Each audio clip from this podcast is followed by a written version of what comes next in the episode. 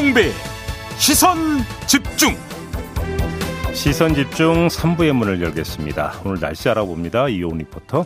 네, 중부지방의 비는 점차 약해지거나 그쳐가고 있죠. 남부지방과 제주도에 주로 내리고 있고요. 점차 장마전선이 제주 남쪽 해상으로 물러나서 비가 오전에 거의 그칠 텐데 남해안은 오후에도 내일 새벽부터 아침 사이에도 또 내려 30에서 80, 제주도는 모레 일요일까지 오락가락하며 50에서 100, 많은 곳은 150mm 이상 더 내리겠습니다.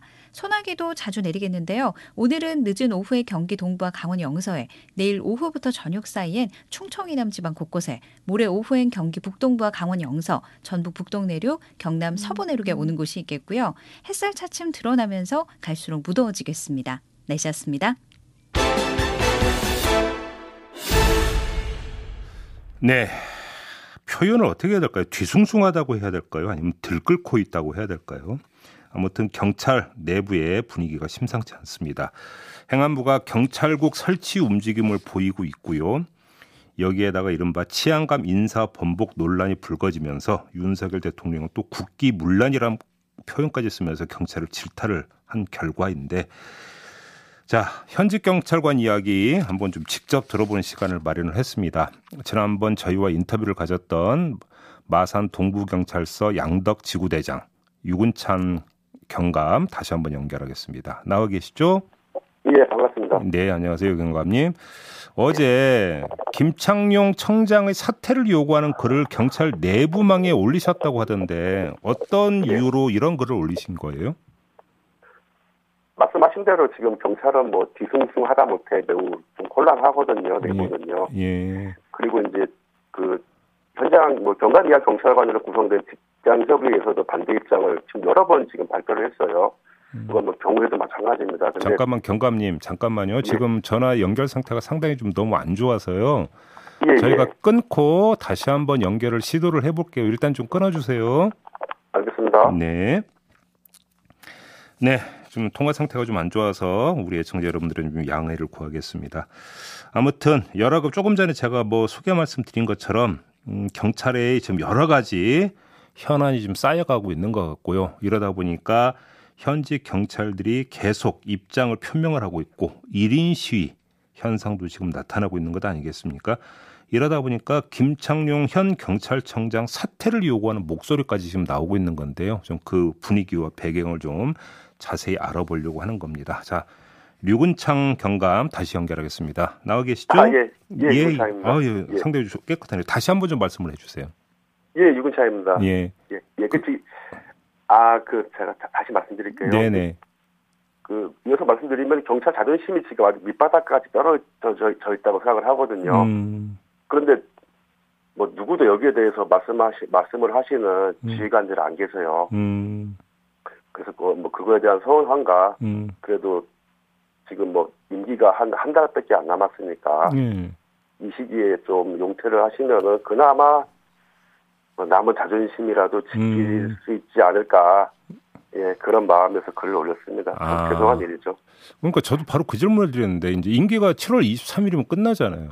그러니까 이런 상태에서 예. 사퇴라고 하는 게 무슨 의미가 있을까라는 생각을 해서 그 질문을 드리려고 했는데 지금 경감님의 말씀에 따르면 오히려 이제 그 사퇴의 항의의 내용을 담으면 그 자체가 의미가 있다 이런 것이 되는 겁니까? 당연하죠. 예. 지금 뭐 임기는 한 달 남았지만 사실 뭐 7월 초나 6월 말 되면은 내정자가 발표가 되겠죠. 예. 그런 경우에는 모든 그 힘은 내정자한테 쏠리게 되거든요. 그렇죠. 예.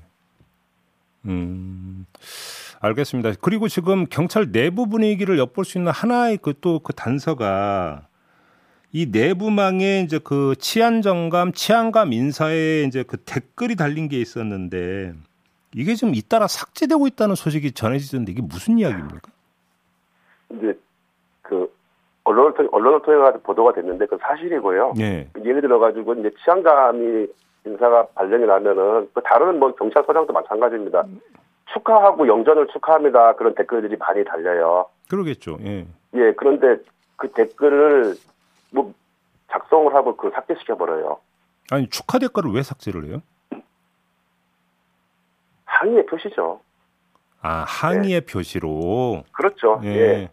그러니까 뭐 제가 보기에는 이런 사태에 대해서 책임을 이제 뭐 침묵을 계속 하고 있으니까 우리도 그 침묵으로 댓글을 표현한 것입니다. 아, 그러니까 그러면 이 댓글을 삭제하고 이러는 게 경찰 지휘부가 그냥 뭐 이른바 찍어 누르면서 삭제하는 이런 게 아니라 오히려 항의 차원에서 이게 지금 삭제되고 있다 이런 말씀이시네요? 그럼요. 예, 예. 아니 추가 댓글을 누가 그걸 지우라고 하겠어요. 그러니까요. 예. 예. 근데 보면은 이제 작성자 본인이 삭제했다고 떠요 또 댓글은. 아, 올렸다가 또 본인이 스스로.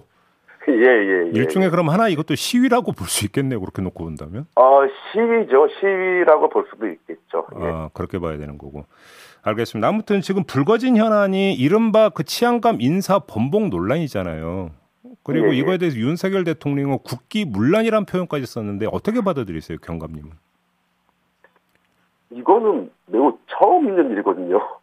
예, 저보다 엄청 오래 하신 그 선배님들한테 여쭤봐도 이런 경우 처음이래요. 거기다가 또 이제 대통령께서 국기문란까지 언급하시면서 매우 강한 질책을 하셨죠. 예. 저희도 되게 답답해요. 이게 과연 경찰이 잘못을 했을까? 예, 그런 의심이 들고요. 그러니까 더욱 더 뭐 혼란스럽고 당황하는 것이죠. 뭐 일부 언론은 이걸 뭐 이제 경찰 길들이기 내지 군기잡기 차원으로 그러니까 바라보던데, 그러니까 어떻게 보세요, 경감님은? 길들이기라는 뭐 표현이 가능하겠지만 저는 벌 주는 건 맞다고 봐요. 아, 벌 주는 왜요? 왜 그렇게 보세요? 인사 발령을 한밤에 했잖아요. 근데 한밤에 하놓고 그 다음날 가래 발령 부임지로 가는 것이죠. 이게 이제 옆 동네 이사 간 것도 아니고, 예, 서울에서 지방으로 또 지방에서 서울로 오시는 분들이 계셔요. 근데 그 밤에 짐을 싸야 되고, 예. 잠도 못 자고 바로 또 부임지로 가야 돼요. 예. 이건 벌 주는 거 아닙니까? 그리고 그 인사 발령 나신 그분이 혼자 짐 싸나요? 같이 일하는 직원들이 다 싸주는 거죠. 그럼 그 직원들은 뭔 죄가 있습니까? 다 가족이 있는데. 그러면 야반 도주가 아니라 야반 이동이 되는 겁니까? 이렇게 돼버리면? 그렇죠. 그러니까 같이 1년 이상 근무했던 직원들하고 동료들하고 인사할 기회도 안 줬잖아요. 네, 네, 네. 너무 매정한 거죠. 그러게요. 그러니까 이게 그래서 벌주기라고 보시는 거예요? 예, 벌 주는 거죠. 아니 근데 그렇게 벌 줄 이유가 뭐가 있어요, 근데? 말 잘 들으라고요. 아니, 당연하죠. 누가 이제 부모님이 애 벌 주는 게 말 잘 들으라고 벌 주는 거 아니겠습니까? 아, 그래요. 예. 알겠습니다. 아무튼 그 일전에 이제 그 경찰국 설치 문제 때문에 우리 경감님 모시고 인터뷰를 그 한 바가 있었는데요. 네. 아무튼 최종적으로 권고안이 나왔어요. 예, 예. 그러면서 이제 뭐 이 권고안 내용 뭐 지원 조직 이런 식으로 표현이 됐던데 어떻게 생각을 하셨어요? 어떻게 받아들이셨어요? 글쎄 뭐 지원 조직보다는 저는 이제 뭐 자갑적으로 보이고요. 그건 변함이 없습니다. 예. 그렇게 보고. 예, 이게 전에 말씀드렸다시피 70년대, 80년대를 거쳐가지고 그 아무란 시대를 거쳐가지고 91년 국회 합의를 거쳐 이제 경찰청으로 독립시키는 그 이유가. 다 사라져버린 것이죠. 그래요. 근데 지금도 예를 들어서 뭐 현직 경찰이 행안부에 파견 나가서 그 치안 정책관실인가 있긴 있잖아요. 예, 있습니다. 예. 근데 그거하고 차원이 완전히 다르다라는 거죠? 그럼요. 그분은 어떻게 보면 연락병 차원이죠. 아, 연락관 정도인데. 예, 그렇죠. 예를 들어가지고 장관이 경찰청장한테 뭐 물어볼 수 있고 치안 업무에 대해서 문의를 할 수 있잖아요. 예, 그러면 누구한테 물어봐야 될지도 모르고. 어느 부서가 담당할지 모르는데, 그거는 이걸 서로 이제 해소시켜주기 위해서, 예, 정책까지 파견 나가 있는 것이죠. 그렇게 보시는 거고요. 그런데 아무튼 지금 이거는 이제 어찌 본다면 그 정치적 논란, 특히 이제 국회에서 이제 집중적으로 논의를 해야 되는 사안이긴 합니다만 법을 바꾸는 게 아니라 시행령으로도 이거를 그 신설할 수 있다라고 하는 게 지금 뭐 경찰제도 개선 자문위원회나 행안부 입장인 것 같은데 이건 어떻게 평가를 하세요? 그거는 매우 위험한 생각인데요. 네. 법률이 아닌 규칙으로 하면요. 장관이나 대통령이 바뀔 때마다 그 입맛에 맞게 또다시 바뀌어야 돼요. 네. 국회에서 한다면은 최소한 뭐 국회의원님들은 이제 국민의 대표니까 예, 어떤 합의에 의해 가지고 또 연구에 의해 가지고 바뀌게 되겠죠. 네. 근데 부령이나 대통령령은 그분의 마음에 따라 가지고 바뀌게 되거든요. 예. 그래서 검찰청 법에도 보면은 법무부 장관의 지휘, 또한 인사에 대한 개입, 그리고 감찰, 심지어는 인사평정 문제까지도 법무부 장관이 개입하게 돼 있고 그거를 엄연히 법으로 다루고 있는 거거든요. 그러면 지금 경찰 지휘부의 어떤 대응 태도는 어떻게 평가를 하세요? 저는 매우 불만이 많습니다. 어떤 점이죠? 왜냐하면은 네. 침묵 완전 님의 침묵이죠. 예를 들어가지고 제가 일선에 근무하는 하위 대전 경감인 제가 이런 자리에 앉아가지고 이런 말씀을 드리는 게 저는 맞다고 생각 안 해요. 네. 저보다 계급도 많이 높고 네. 많이 배우고 네. 그런 분이 나오셔가지고 말씀을 하셔야지 청취자분들도 아 그래도 좀 잘 안 해. 어?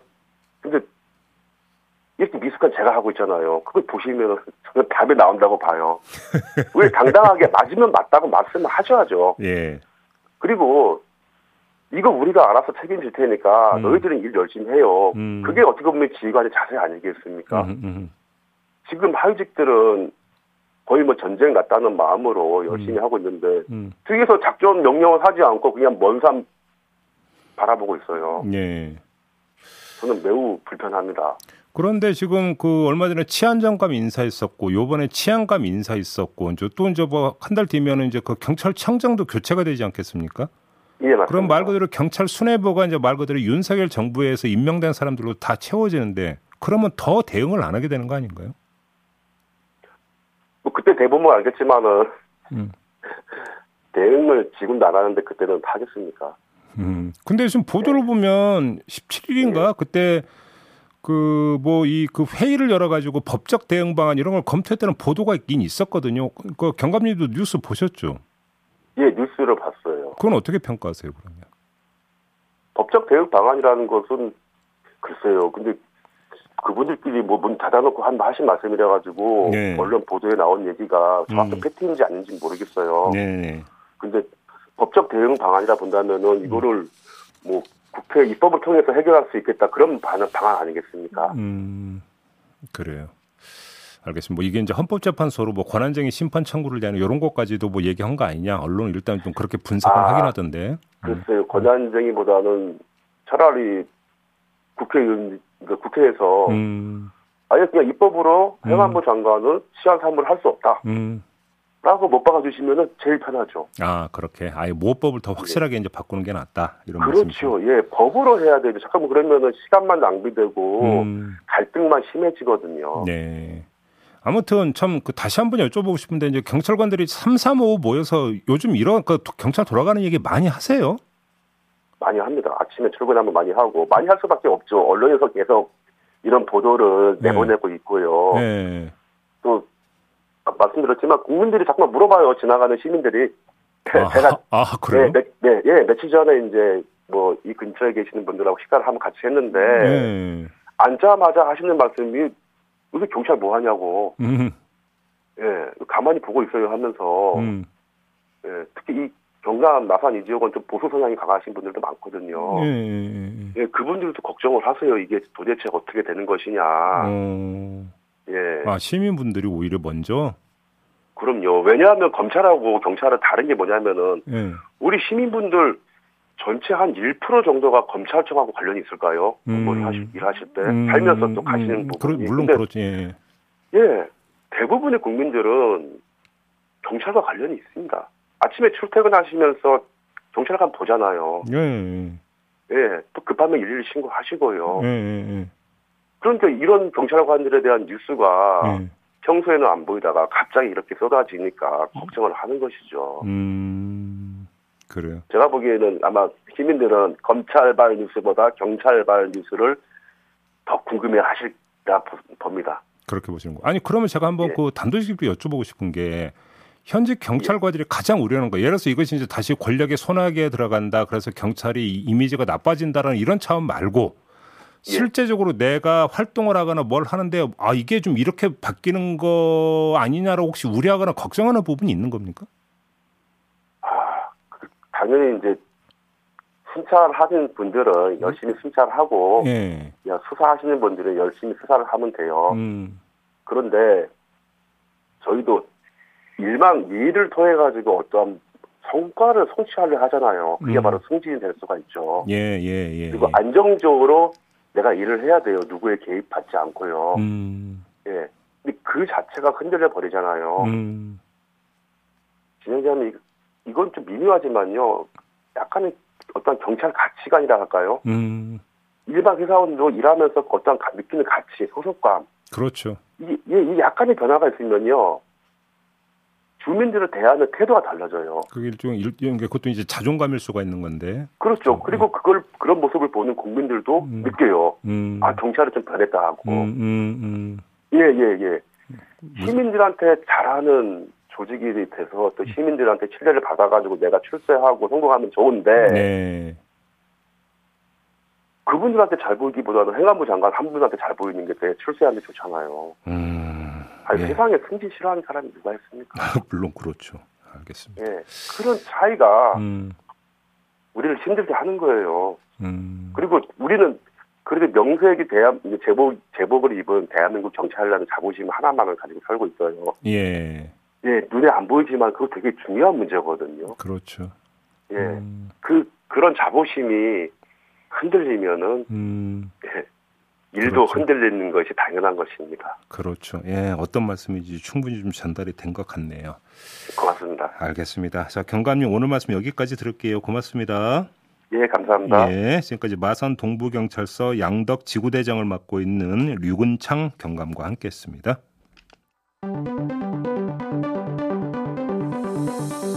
놓쳐선 안 되는 뉴스 빠짐없이 전해드리겠습니다. 여기도 이슈. 네, 나경철 뉴스캐스터와 함께합니다. 어서 오세요. 안녕하십니까. 자, 첫 번째 이슈는요. 자, 요즘 경제 분야에서는요 계속해서 뭐 몇 년 만에 처음, 몇 년 만에 최고, 몇 년 만에 최고 이런 표현들이 계속해서 등장하고 있는데요. 이게 좀 좋은 일이면 모르겠는데 계속 안 좋아지는 상황이라서 참 답답합니다.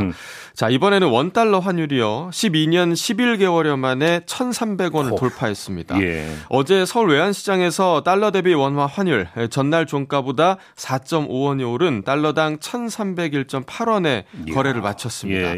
이 종전에 1,300원대에서 마감했던 게 2009년 7월이었거든요. 그러니까 거의 13년 만이라고 보면 될 것 같습니다. 네. 자, 이번 주 들어서만 14.5원이 상승했고요. 지난 20일부터 4거래일 연속으로 연 고점을 갈아치웠습니다. 네. 자, 원달러 환율이 오른다는 건 곧 원화의 가치가 하락하고 있다 이런 뜻이죠. 자, 이렇게 세계 경제 상황이 좋지 않고 또 인플레이션이 지속될 때는 안전자산인 달러의 강세가 두드러지게 됩니다. 그러다 보니까 이 상대적으로 원화의 가치가 떨어지는 현상이 나타나고 있는 건데요. 이 한국은행에 따르면 환율의 물가 전가율, 그러니까 이 원달러 환율의 변동이 물가 상승률에 얼마나 영향을 주는지 나타내는 지표인데요. 이게 0.06에 이른다고 합니다. 자, 이 얘기는 원달러 환율이 1% 오르게 되면 물가 상승률이 0.06%포인트 오른다는 의미거든요. 예. 자, 어제 환율이요. 1년 전과 비교해 봤을 때 14%가 올랐습니다. 자, 이건 뭐 예, 굳이 저희가 계산을 하지 않더라도 1년 전보다 물가가 아주 많이 올랐다라는 얘기겠죠. 네. 아, 추경호 부총리가 어제 비상경제장관회의에서 환율 상승에 따른 시장 불안 등을 최소화하겠다며 시장 내 수급 불균형을 완화하기 위한 정책적 노력도 병행할 계획이다 이렇게 밝혔는데요. 어제 그 코스피 코스닥 지수도 또 연 저점을 갱신했거든요. 네. 뭐 쉽지는 않겠지만 나날이 삶이 팍팍해지고 있는 서민들이 좀 피부로 느낄 만한 그런 정책들이 좀 나와줬으면 좋겠습니다. 그러니까 이게 이중고가 되는 게 원자재 쇼크가 지금 이미 발생한 상태에서 그렇죠, 네. 그러니까 해외에서 수입하는 원자재가 또 이렇게 환율이 이제 올라가 버리면은 국내 수입가격이 더 올라가게 돼버리는 거죠. 더 거니까. 힘들어지는 거죠. 물가에 당연히 이게 반영이 될 수밖에 없는 거고 그러면 인플레로 또 연결이 되는 거잖아요. 네. 더 심해지는 거잖아요. 악순환이 계속되고 먹고 살기 더 힘들어진다는 얘기가 되는 거죠. 맞습니다. 아, 참 진짜 갈수록 태산이네요. 한마디로. 네. 예. 그렇습니다. 자, 두 번째 이슈는요. 네, 국가적인 재난이 발생했을 때마다 아마 많은 분들이 뉴스 통해서 보셨을 텐데요. 대통령이나 장관들이 노란색 점퍼 입고 회의하던 장면. 이른바 민방위복. 맞습니다. 민방위복인데요. 이 정부 재난 대처의 상징과도 같았던 이 노란색 민방위복이 17년 만에 바뀔 예정이라고 합니다. 행안부가 어제 이 같은 계획을 밝히고 오늘부터 다음 달 6일까지 국민들의 의견을 받기로 했습니다. 네. 자, 굳이 이 민방위복 왜 바꾸냐 생각하는 분들도 있으실 텐데요. 현재 이 노란색 민방위복은 방수와 난연 등 실제 이 재난 현장에서의 활동에 필요한 기능성이 취약하다. 이런 지적이 계속되어 왔습니다. 그리고 재난의 종류나 계절에 관계없이 늘 같은 민방위복 입었잖아요. 예. 이게 맞냐 이런 지적도 있다라는데요. 이에 따라 사행안부는 새로운 민방위복을 용도에 맞게 좀 구분을 해서 기능성을 갖추게 한다라는 계획이고요. 이 개편되는 비상근무복은 오는 8월에 시행될 을지 연습에서 시범 착용할 예정입니다. 이번 민방위복 개편에 대해서도 뭐 찬반 그 의견이 나뉘고 있는데요. 그동안 모양만 민방위복이었는데 기능성을 갖추는 게 당연하지 않냐 이런 찬성의 의견도 있는 반면에 그렇다고 이제 공공기관 그 허리띠 졸라매라던 정부가 이런 데에 혈세를 쓰는 게 맞냐 문재인 정부 지우기의 일환이 아니냐 또 이런 비판의 목소리도 나오고 있습니다. 네. 왜냐하면 워낙에 이제 코로나19 때문에 지난 정부에서 유독 민방위복 입은 모습이 많이 보였잖아요. 아, 그랬죠. 예, 그렇기 때문에 인터넷상에서 이런 의견도 좀 나오고 있는 것 같습니다. 근데 저는 또 개인적으로 이런 생각도 들거든요. 민방위복 입은 분들이 현장에 가는 경우도 보긴 봤지만 대체로 이 옷 입고 실내에서 회의하던 모습만 맞아. 계속 봤거든요. 맞아요. 예, 그래서 지금 갑자기 이 시점에 그 따로 예산을 투입할 만큼 그 정도로 긴급한 개편일까? 그러니까요. 하는 의문점도 저는 개인적으로 좀 들었습니다. 예를 들어 뭐 산불 현장이나 뭐 수해 현장 이런 데서 뭐 아주 뭐 현장 지휘하는 분들은 모르겠지만 네. 대부분 그러니까 열심히 일하고 이런 분들은 민방위복이 아니라 다른 거 입잖아요. 그렇죠. 뭐 소방대원들이라든가 이런 분들이 열심히 일하고 그러니까 민방위복 입은 분들은 현장에 가더라도 뭐 이렇게 그렇죠. 무슨 판넬 보고 지휘하고 뭐 이런 역할 맞아요. 정도잖아요. 그래서 그러니까 조금 의문은 정말 한마디로 얘기하면 절실하냐? 네. 이 문제인 거잖아요. 맞습니다. 그러니까 좋은 지적을 해주신 것 같은데 아무튼 그래서 없어지면 이제 노란 옷은 우리 삐약삐약 우리 유천상만 입게 되는 건가요? 그러니까요. 그렇게 되는 건가요? 알겠습니다. 네. 자, 마지막 이슈로 넘어가죠. 자, 관악구의 한 중학교 1학년 도덕 수업에서 쓰는 수행평가 학습지가 최근 문제가 됐는데요. 이 문제가 된 부분이 사실 판단과 도덕 판단에 대해서 학습하는 부분인데 여기에 쓰인 예시가 정말 눈을 의심할 정도의 내용입니다. 이 예시로 적혀 있는 문장이요. 이게 뭐 표현하기가 좀 애매한데 애자는 죽어야 한다. 왜냐하면 병 X이기 때문이다. 입니다. 애자가 뭐예요? 자, 이 두 단어 모두 장애인 비하하는 애자가 그러니까 장애자를 줄여서 그렇죠. 애자라고 예, 부른 거예요? 맞습니다. 장애인도 아니고 장애자라고 해놓고 또 거기다가 줄여서 애자라고 네. 한 겁니까? 그러니까 애자, 뭐 병 X 이 두 단어 모두 장애인 비하하는 표현인데요. 네. 이에 대해서 한 학부모가 어떻게 보면 당연한 문제 제기를 했습니다. 돌아오는 답은 이전에도 문제가 안 됐는데 왜 그러냐라는 적반하장식 입장이었습니다. 이후에 해당 도덕교사 아무런 설명 없이 아이들에게 문제가 된 페이지를 찍게 했다고 합니다. 가관이죠. 자, 이 수행평가 학습지는요, 도덕과목교사가 직접 제작한 것으로 확인이 됐는데요. 해당 학교는 교육상 적절치 않은 표현이 쓰인 걸 확인했다며 해당 교사에 대해 주의 조치했다라고 밝혔고 학부모들에게 공식 사과할 계획이라고도 밝혔습니다. 자, 이게 과연 주의 조치로 끝날 일인지 일단 의문스럽습니다. 예. 심지어 과목이 도덕 과목이거든요. 그러니까. 제가 이 도덕이라는 걸 국어사전에서 다시 한번 찾아보니까 이렇게 나옵니다. 인간이 지켜야 할 도리 또는 바람직한 행동 기준이거든요. 장애인들에 대한 차별을 없애는 걸 교육해야 하는 도덕교사가 오히려 이 차별적 의식을 조장하는 교재를 제작을 한 거죠. 네. 교사로서의 기본적 자질이 있는 건지도 의심스럽고요. 또 도덕교사로서의 책임을 저버리는 행위가 아닌가 하는 생각도 듭니다. 개인적으로 사실 좀 화가 많이 나는 그런 소식이었습니다. 방송이지만 제가 한 말씀 꼭 드려야 되는데, 그러니까 교사한테 이 말 꼭 드려야 되는데, 당신 제정신입니까, 지금? 그러니까요. 네? 정말 제정신 바뀌었으면 어떻게 이런 짓을 해요? 말이 안 되는 거잖아요, 이건. 이게 교재에 이런 표현들이 쓰였다는 게 네. 정말 믿기가 힘들더라고요. 이게 주의 조치하고 끝내겠다고요? 에이고, 마무리하죠. 네. 네, 수고하셨습니다. 나경철 뉴스캐스터와 함께했습니다. 고맙습니다. 네, 수고하셨습니다. 네, 김종배의 시선집중 본방 마무리하고요. 유튜브 연장방송으로 이어가겠습니다. 고맙습니다.